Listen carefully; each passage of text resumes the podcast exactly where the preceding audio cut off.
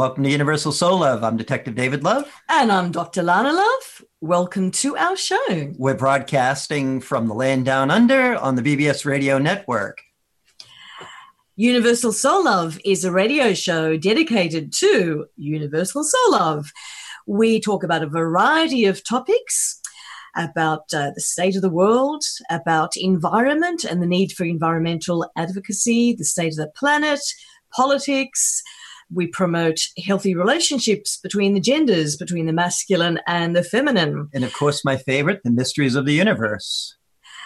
And so we try to raise the consciousness of the planet. I'm a private, I'm a career private detective, a mystic author, a hypnotherapist. I do many other things and my lovely co host, Dr. Lana Love. I'm a doctor who specializes in emotional health. I also have a Buddhist background. Uh, we're both vegan and we advocate for animal rights.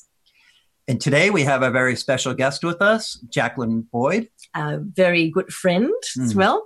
So, Jackie is a very special person. Jackie is a, a, gifted medium as well as an animal whisperer.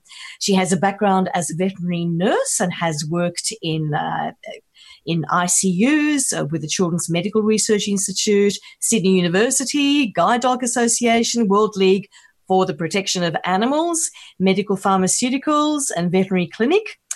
She has been a gifted medium for many years and she has the ability to talk directly to animals. She's an excellent pet pet medium. And uh, she has pets of her own. And she's very good with all sorts of issues dealing with our beloved pets, dog, cats, dogs, and otherwise. And I know a lot of our listeners being spiritual people, being empaths, would love animals, and probably a lot of our mm-hmm. listeners have pets. So, welcome to the show, Jackie. Thank you. Thanks for having me. It's great to be here. So, Jackie, we have a, a, number of questions today relating to animals, taking care of our animals, how to know if your vet is a good vet, uh, all sorts of questions like mm. that. We actually have two dogs and two cats of our own, so mm. we uh, always do, you know, have issues to do with how to care for them the best, uh, what to do if they're sick, and we're hoping that you can answer some of our questions. I'd love to.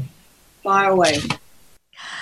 So, where should we start? I guess one of the questions that comes up a lot is when to send your animal to a vet.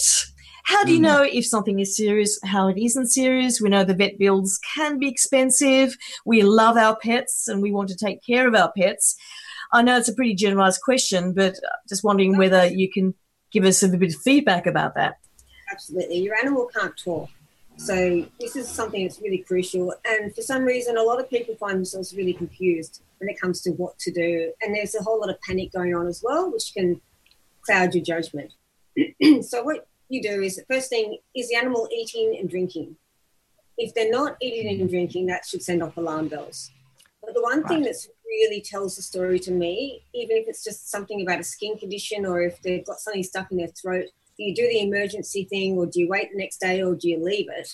That depends entirely on what the animal's doing for the whole situation.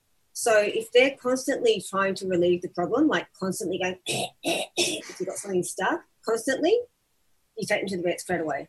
If they're constantly itching, constantly trying to get something moving, if they're not able to find relief and they don't have downtime, much downtime, more than, you know, if it's they, they're attacking the situation, then 30 seconds they, they rest, then they're attacking the situation again, that's a pretty bad situation for the animal. You've got to do something immediately. Uh, with um, things like if they've eaten a lot of dry food, then suddenly has some water, the dry food can expand in their tummy. And with dogs, especially such as the boxer, that can cause the bowels to twist up. That's deadly. The oh. way to tell if that's happened is if they will not drink water, if their bowels are uh, twisted. Yeah. Oh, okay. If they've got diarrhea, um, if that's okay, they might you just cut off the food for a bit and give them plenty of water, of course. Hmm. If they've got diarrhea, it's okay, but if there's blood in it, to the vet. And if it's projectile, and if the animal's looking really pale, the, the way to tell if an animal's pale is under the eyes, okay, okay. and the gums. And what you do is you press your finger on the gums and you see how long it takes for the blood to return, the pink to return. So when your dog's healthy, you just poke the gums. That's what he's like when he's healthy. So when he's sick, you can use that as a comparison to see how pale the animal is.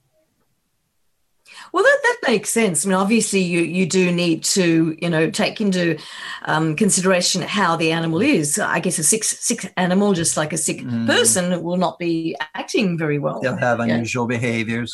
If they're struggling to breathe, that's that's the big one. Okay. Yeah, for sure.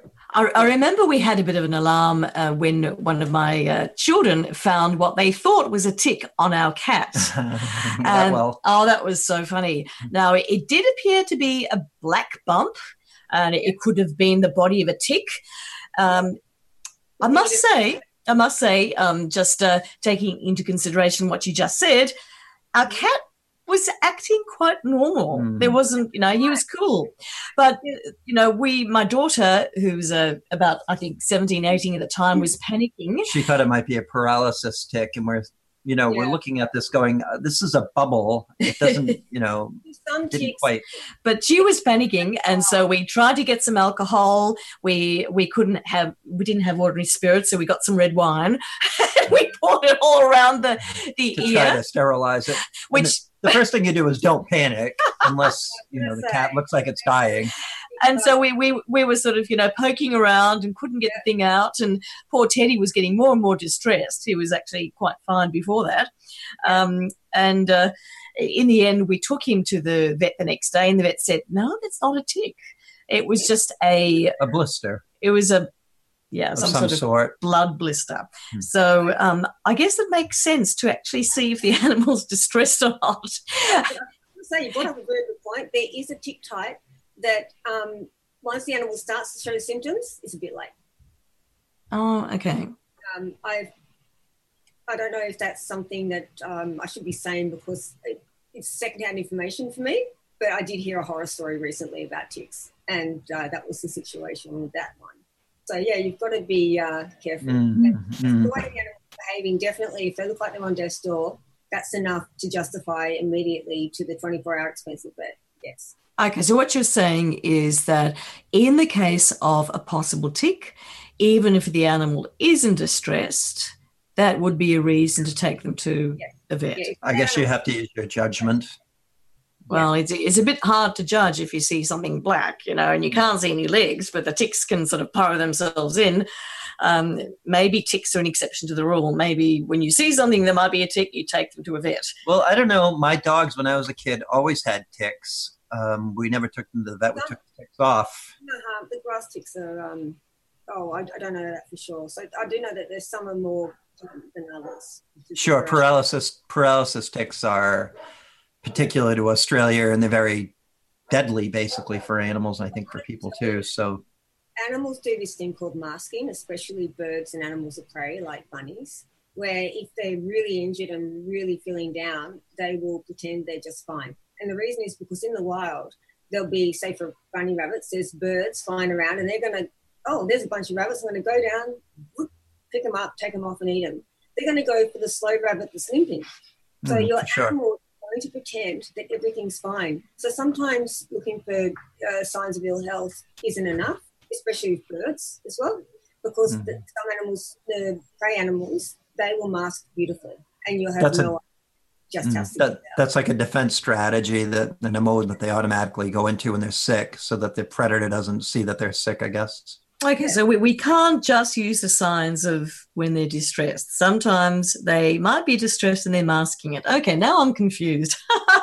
but I mean, if it's a Friday night at nine o'clock, you know, and you have and there's no normally no vet available, you might end up paying like a you know a thousand or two thousand dollar vet bill uh, for an emergency vet visit. Is how much discomfort the, the animal is in. I go by is he trying to find relief constantly without getting it? Is it constant effort for the animal to find relief? That's my my cue. That's what I use. Okay, well, I guess you've got to be pretty empathic to your animal and, and, intuitive and see whether they're sort of um, that they're changing their normal behaviour, even if they don't seem super distressed. Yeah. So I guess this is where it's quite useful to have a, pet psychic. to, yes, very. Mm, all right. Um, so, uh, tell me a little bit about your um, uh, your experience as a pet psychic. When did that start? I was given a book for Christmas, And my sister just picked it up off the shelf without knowing what it was. She doesn't like all the psychic stuff I do. I had already, maybe she knew me, I don't know. Um, so I was already into learning how to be a medium. And this book was written by a deaf woman who could talk to animals with ESP since birth. And Okay. she didn't realize she was the only one who could do it until she was a teenager. She thought everyone was talking to their animals. And um, the reason I guess is because she's deaf and she learned to pick up on this. And she the book basically explains how to do it. And it's so easy. Of course, at first it's very hard and it takes a while, but the more you practice, it's like it's like bush bashing. And if you're going through a pathway, you've got to cut the, the grass away. And then you've got to make a road, a little path, and then you turn that into a road, then it becomes a super highway. You know, it's, it's a process of evolution to be able to be fast at it. Uh, but it can be done.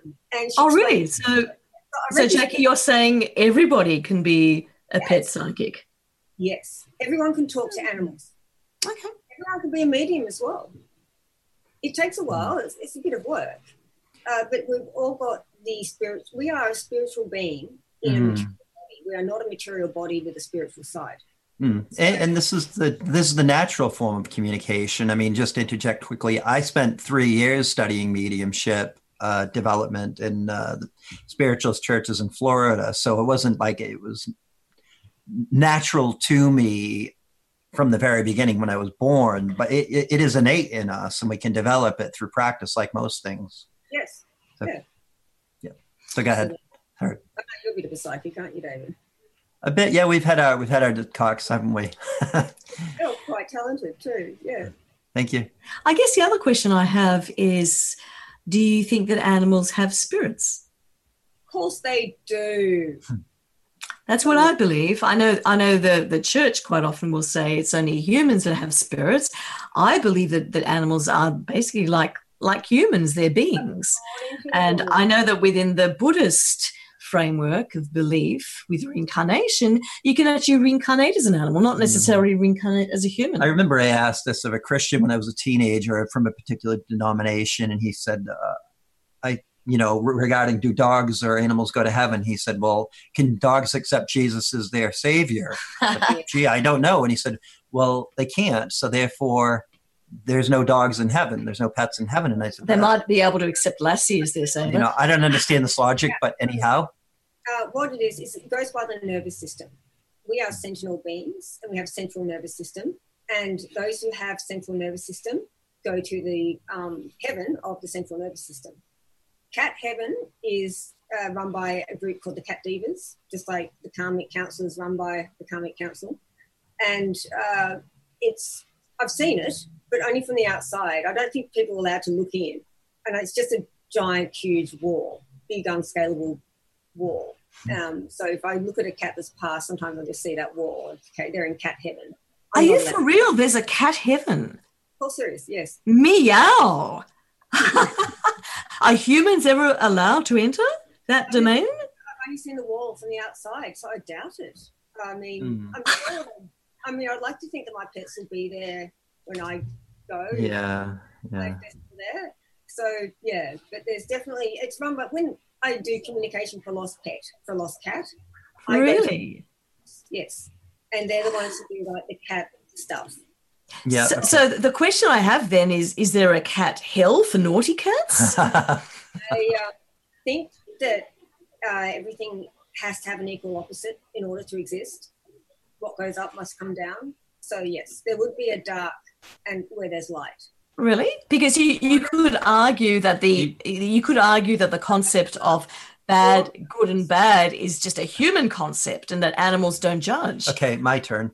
But dark being a and mis- being a mystic author for what it's worth i'm just going to say and uh, we've had these discussions um, this is a bit off topic um, look this is the we have the multiverse and i believe that all realities exist all dimensions exist so you can have a cat heaven you can have i, I believe that it's all possible all conceivable realities that we can think of are possible so if you're looking for a cat heaven, there probably is one.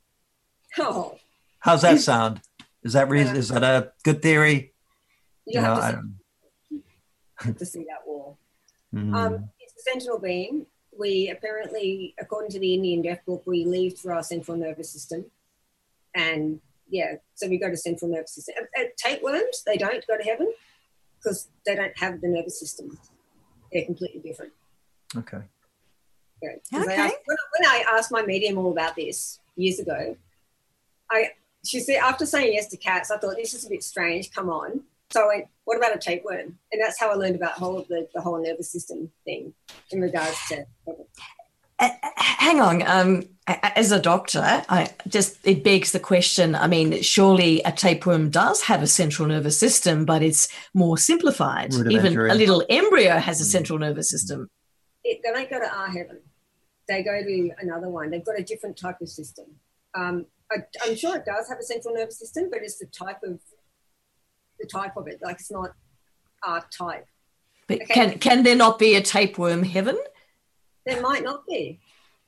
That's very Mm. sad. I mean, we really don't know ultimately. I mean, we know that Christians believe in a certain type of heaven and they'll go to their heaven because that's what the and, and Buddhists um, will go. You know, we've we've seen this. Uh, uh, But hang, hang on. If, if according to the Buddhist um, philosophy, religion, there can be reincarnation from a human to an animal to an insect, does that not um, imply that the 3D limitations of species are not existent when you're in the spirit form? Why, why do we have this species differentiation? Surely all spirits are equal. Yeah, it's an interesting question. Um, well, I think, like I said before, we are a spiritual being in a body. We're not a body with a spiritual side. Hmm. We are hmm, spiritual beings, and the body is secondary. That's the best. I hmm. can So that, Well, that's this that's just why I- I'm thinking that you know in the higher realms even gender doesn't exist. So I'm just think wondering whether that's true as species well. exists. Well, at the end, there's no there's no self. There's non-self. soul is, is not a, of a species at all. That's right. Hmm. Consciousness has no Yeah. anything. It's So it's it's empty with the capability of being all things at the bottom of it all. But I guess whatever you believe in is what you're going to perceive or create anyhow. Yes, exactly. Yeah, Uh, you hit the nail on it so- there. That that's exactly what I think too. so maybe maybe within maybe there are realms where if you continue to as a spirit believe that you are a particular species, then maybe you go to a, a particular heaven. But maybe if you rise above that in your spiritual um, development, then Mhm. maybe there's neutral zones with all different species. Yeah, I mean, we're talking deep, deep metaphysical philosophy, and we're really speculating. Is is there really anything that consciousness can't do or Oh, be? no, no, You know, at the end of it all. no. It's, it's consciousness is the energy of the universe. Hmm. So, are there any limitations, really? I mean, we're talking Yeah. about the universal intelligence, the universal think of it source. like a computer program that we are um, using a program that's guided by negative and positive and dark and light. And um, we are experiencing, and as we experience, we are manipulating this program to bring us the next experience. And it starts with our thoughts, then our um, intent and our beliefs, uh, what's going into the program to bring out what comes from that. Mhm. And learning how to manipulate that program in your best interest is um, you need to read the book like uh, the vortex read the vortex for that Right. and how to manipulate the, the program that is the universe Oh, really? Hmm. That sounds very interesting. Yeah. it is a fantastic book everyone should read it everyone Okay. All right. Okay. So so so basically, it- it sounds like the conclusion we've come to is that your beliefs do um, have a consequence on the life you have after your death. So I'm going to believe that. Um, I'm going to go to heaven together with my cats and dogs. We'll, we'll see if that works. So, We won't know until we do it. okay. But this has uh, been quite a side venture. you read Good, vortex good, good, good discussion. and then you let your beliefs just bring your future to you in the way that you want it and then Okay. on this That's plane. tr- that's true. That's fascinating. Now we look, we have got diverted quite a bit. Let's go back into 3D reality. Right. How do you tell if your vet is ripping you off? Great question. Which is which is Australian for overcharging you. Okay, okay. That, that's American as well. Oh, is it? Okay. Unnecessary surgeries is a big thing. Okay. Um, let's start with bumps. If your animal's got a bump, you think cancer or the worst. Um, except for one type of cancer, which is called a mast cell tumor. Uh, if it's oozing pus and it's really soft without a mass in it, that's like um, an infection and it's brain and it's not something that you need to have surgically removed. I had a vet once try to remove um, a, a pussy sore from my mum's dog. And, you know, I, I, I, said, no, this is oozing. It's not pus. This is not a, a lump. It's an inflamed area you know, with an infection and it just needs to drain. so pus is your key for that if you've got um, a tumour of some sort. Uh, with uh, cancerous tumours, normally they're, they're not perfectly round. They're jagged around the edge. Pardon me. So um, obviously that's not a 100%. Sometimes they will be round. But in general, uh, rough edge is a good indication it's a bad bump, whereas a smooth, perfectly round edge is an indication that it's okay. Um, and also from from um, my medical understanding, I, am sure it would be the same for animals as it is, as it is for humans. Normally, a tumor is adherent to the underlying tissue, mm, a, a, a, a, malignant tumor. Whereas yes. a lump, which is like lipoma, a fatty lump or other, it can actually move. Ah. Yes, yes, yes.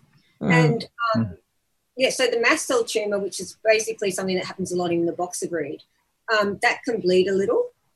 But um, so if one of those got infected, you'd feel that the tissue, and the, as you just said, it's obviously attached because it's cancerous cells out of control.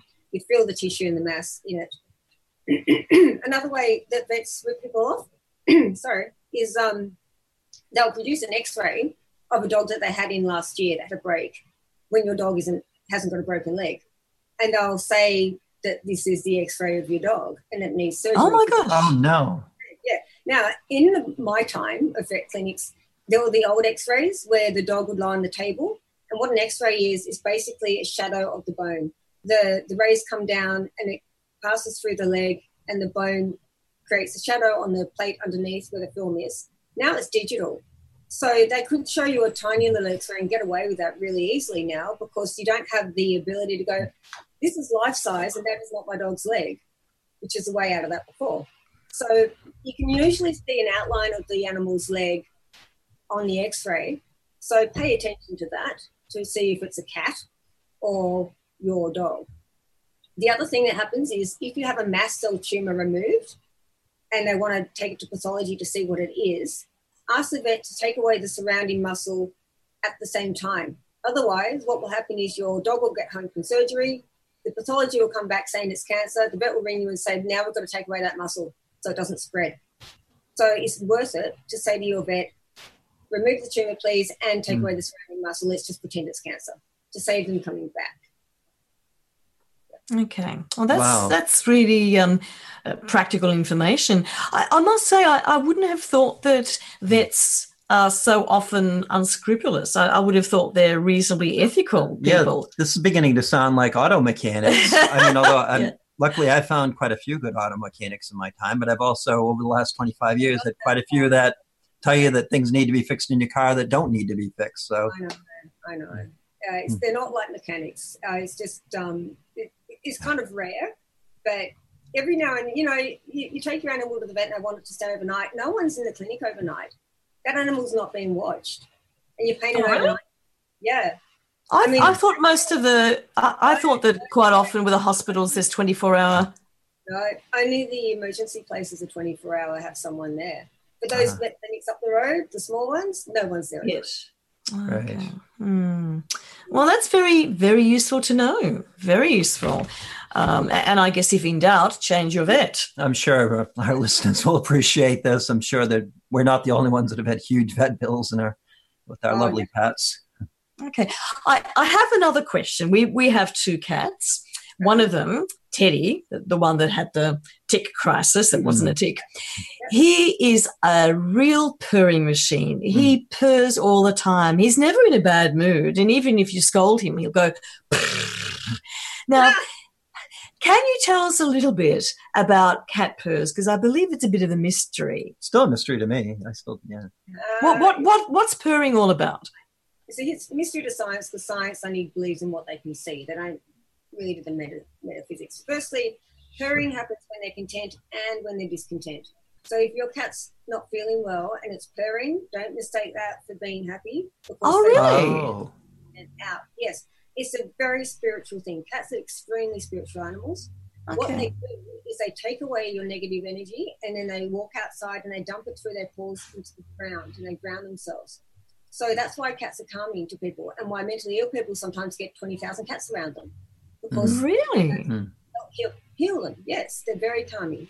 So the purring, um, from what I've been told from the person who, the medium who taught me how to be a medium, is a um, basically what needs to be done for the energy, negative energy, to, to be removed from you, go through the cat.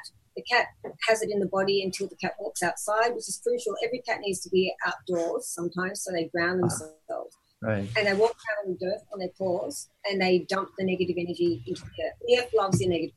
The earth, that's positive energy for them. Hey, so this is in sharp contrast to the naturopath that you used to talk to, who would say, and a lot of people believe this. There's a, This, a this, this naturopath, mind you, hates cats. Okay. There's a there's a rumor or or a myth that going around about cats that um, they steal your energy. And Teddy likes to sleep on us at night. Some he used to. He'd sleep in our heads, and you know, people have said that the cats are stealing your energy. A- And, steal your electrons. It's Right, probably right. possible that they can if they're a bad cat. Given that they can take the negative away, who's to say that they can't take the positive away? Hey? I, I suppose. Yeah. Hmm. Who knows? Uh, Okay, so m- maybe there are good cats that relieve you of negative energy. They go to ha- cat heaven, and the bad cats go to cat hell. Energy. I've never heard of that. Um, okay, well, I, I know that, that cats love cuddling up to you. I think they get something from it. I think we get something from it.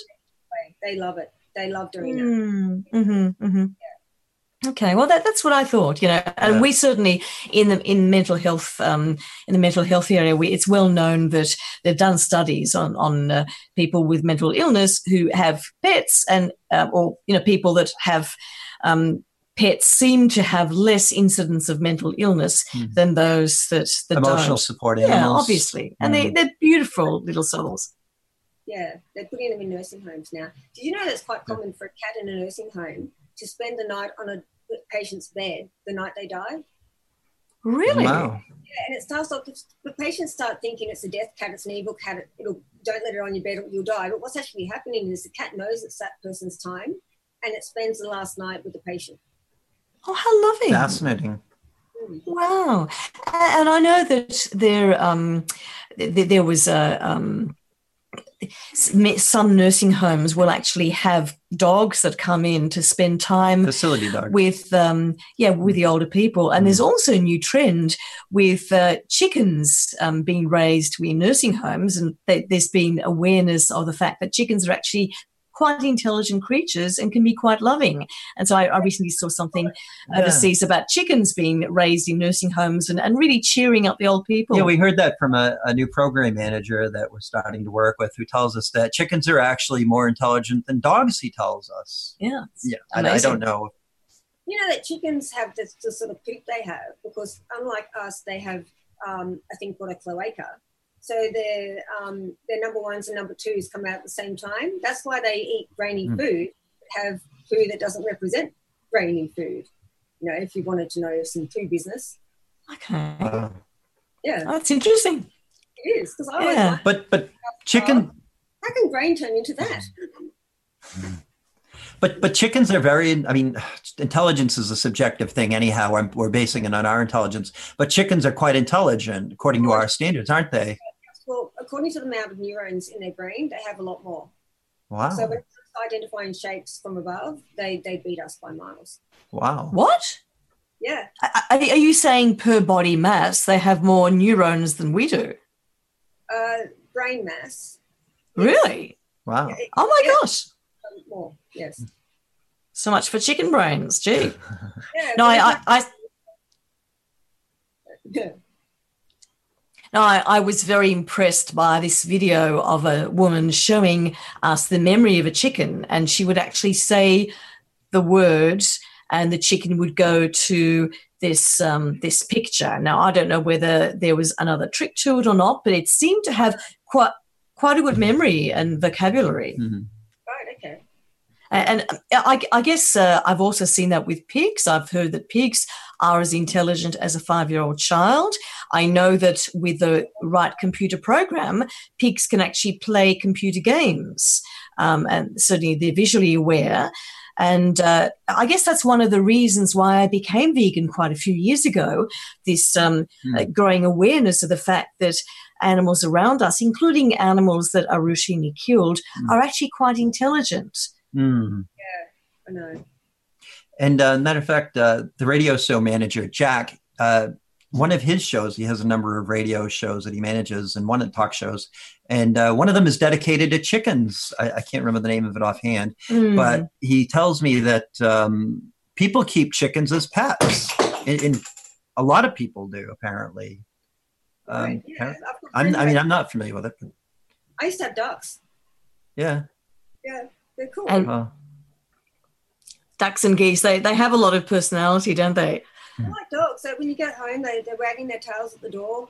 You give them a cockroach you found out in the street, and they love it. Fish are also um, another animal that's now noted to be much more intelligent than previously thought. mm, Second memory thing is a myth.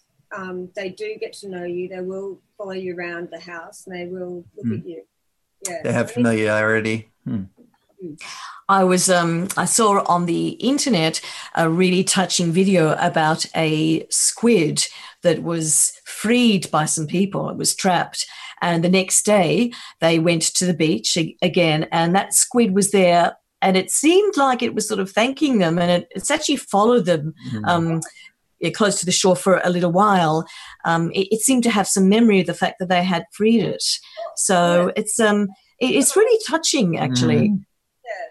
That's, they're, very intelligent. You know, they did an experiment with uh, octopi where they had a fish tank and one octopi here, one here, and a divider, which was opaque. They couldn't see through it. They trained this one to fetch the red ball out of all the colours and it gets food. Then they removed the divider, went away, came back the next day, put the divider back, and they put the coloured balls into that tank. And the octopi knew to pick up the red ball. They communicated that night. Wow. Yeah. Really? Yeah, they talk by flashing different colours of light at each other and they have a language. Mhm. And the, the, the message that night was pick up the red ball, you get food. That's amazing. D- did you say there were flashing lights? Yeah, the octopus flash colours when they talk. Really? Oh. You're kidding. So do do they not have sound? I don't think they do. They, um, They have a language of light and color. That is fascinating. Oh my gosh. Well, we certainly have a lot to learn, anyhow, about animals. I mean, our understanding of animals and their ways, and That's amazing. Oh, intellectual who have you got capacity there? is lacking. Hey, you pulled a rabbit out of the hat. I pulled That's it a- out. That's a cute rabbit. Yeah, thank you. We, we must say also, Jackie is a, a very talented animal photographer Mm. as well as a people photographer. But your your photographs are amazing. They capture the spirit of an animal so well. Yeah, we can see some of your photos and your uh, banner in the background too. I don't know how to place that. So I, I have another question. You know how um, dogs, and to a certain extent cats as well, sometimes spin around and, and circle before they lie down? Oh, that's interesting. Uh, What's reason- that about? Well, it's because of their spine. So, so what they need to do is, because they, they're in a tight ball, okay, they need to click the spine so it can be in a tight ball and being straight. So the first circle clicks the top, the second circle clicks the next bit, and the third circle clicks the last bit. Then they can go down. Oh, So they're adjusting their back. They're playing chiropractor. Tick, tick, tick. Right. really? That's interesting. I wonder whether we should do that with our backs before we lie down. Um, wow. Yeah. Yeah. I know that sometimes cats, when they get comfortable, they will actually um, move their paws either on your body or on the blanket. And I believe that's a, a regressive trait to when they were kittens and trying to get the milk out of their mother's breast. Uh-huh. And see, this gives them an endorphin to um, okay. to, to push the milk through. And as adults, they right. for the uh, for the little rush that mm. they hmm. get. Yeah. Ah, okay. So they're they're actually stimulating a memory from the past. It's a ref- it's, I don't know if reflex is the right word, but it's one of those things that you know when we smile, we feel good a little bit. Like smile and you get endorphins a little bit. Um, it's like that. They do this, and it gives them brain chemistry. Yeah. Okay, very interesting. Very, very interesting. Look, as as a vet nurse, can you tell us a little bit about whether you think that the similarity, biological similarity, um, between our nervous systems and our brain chemistry and, and other hormones, uh, do you think that we are more different or more similar to animals? Uh, how it, there's i mean i know that there are some animals that uh, i know we've got a 99% i think genetically we're similar to chimpanzees. I know that they use um, don't they use rats in a lot of experiments? And i believe that rat biology is very similar to humans. Mm. what, what are your thoughts on that? Oh okay. Well the, the reason why they use rodents is because they react as similar to the way humans do. Um, but overall I think the school's still out on that. The last study I read on that came up with a theory that animals have combination of emotions. They feel a combination of mm. guilt and something else to bring up a different type of emotion that they feel. I think that's all garbage. I think that we are animals. We are species percentile human primate. Might have a bit of a technical problem there. You've frozen. Are we there? Am I here? Am I there? Yep, our connections our connection's just a little unstable at the moment, but that's okay. Keep going. So, so we are species human placentile primate. Is our species. So maybe you could just repeat that, Jackie. Sorry, we, we just lost that last bit. Species human placentile primate, and and canine species, a feline species, are just other species of animal. As far as I'm concerned, we're all the same, and we have the same emotional uh, things going on because we have the spleen is related to um, self-esteem and all these other things. I, I, don't know them off the top of my head, but uh, you know, so long as they've got our organs, they've got our system. So they do feel lonely. They do feel love. And they do mm-hmm. feel hunger, and they feel thirst, and they feel cold, and they uh, feel scared, and they feel embarrassed. This one was embarrassed because when I went to pick him up, I went up to the box and he was on the toilet. And I said, Oh, okay, I'll, um, I'll pick you up in a minute. I'll just let you go to the toilet. And he jumped off the toilet and he thumped on the bottom of the box and went as if he was in a bad mood. That's what they do in a bad mood. And I thought, Oh, oh I had a rabbit that did that. Or something. Yeah, the rabbit's ticked off that I went and saw him in the toilet because, you know, they're very much like us. So I, I went over there and waited and he went back on his toilet, finished his business in his own privacy. Sorry, mate and I went and picked him up then. But yeah, they don't like being bothered on the toilet. They're a lot like us. Yeah. That's very perceptive of you. I, I think a lot of people don't realize that. I, I know. I know. They think that humans are different to animals. We are animals. We're not a mushroom. We're not a robot. We're animals. That's mm right. We're not mm. separate mm from nature. We're part of it. It's. I think it's the ego and the superiority complex that makes us feel like we're apart from nature when we're not. We're just dependent on nature as much as it is on us, probably. You know that the ant hill has advanced uh, methods that are used in engineering. Ants mm. use that to make their ant hill. That's a great. Really? Wow. Yes. I, I, was so impressed today. I went out yesterday. I mowed the front lawn and I knocked down some of the ant hills. I call them citadels, and there's a lot of them. And I knew I wasn't going to. I was only going to destroy the top half of it. I knew they were underground. I wasn't going to hurt them with the lawnmower. But the next day, all the anthill citadels were back and they were bigger than ever, more defined, and there were more of them. So I was quite impressed. I go, boy, these guys are great. We have a lot of anthills here where we live in Bellingen now. So when you say when you say that they use advanced engineering techniques, what do you mean? Um, uh, sorry, David cut out a little bit there. Um, it's uh, I think the I haven't done advanced engineering, so I can't tell you exactly. I just know that the, the way they build an ant hill is the same principles that you would learn if you were to do advanced. That's fascinating. Amazing. That's really interesting. I know when I looked at that ant hill, it had lots of little holes, mm. and it, you know, it seems to have been very well done. So, ant hill in the desert, where it's built as a uh, square and another square, uh, kind of like um, that. And the, what that design does is it takes the most out of the morning sun and keeps it cool this side, and then this one gets the hmm. afternoon sun, and that's cool that side at the best wow. speed. So basically, their design allows them to have a hot place and a cool place to live, so they can be warm or cool, where, no matter what time of day it is. And that's just, I think every building that we make should be copying the ants because they've got it all worked out. Every house should wow. be. Hey, what about um, uh, this is new for me being in Australia. I don't think I've ever seen this in the US. These uh, great big termite mounds. They're huge, very impressive. Never seen one. They're amazing. Yeah, They're we saw quite up here in New Armidale. Um, I, can I you, guess. Can you all hear me right now? Yes. Yeah, we have two minutes left. Sorry, because okay. is ready in in three minutes. Okay. Okay, so we're good. Our uh, producer just told us that we've got to sign off on this show.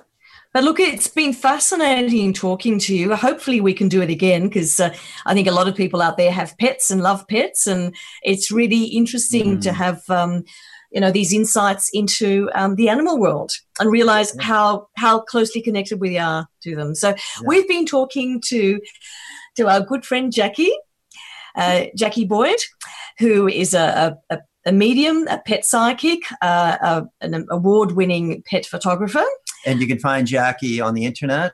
And your your website is. I've just changed my business name to Amaze Me Photography. Yes. Fantastic. Okay. Lovely to have you on the show. Um, big hug. And uh, thank you, everyone, for listening in. This has been Universal Soul Love. Thank you very much. Bye for now.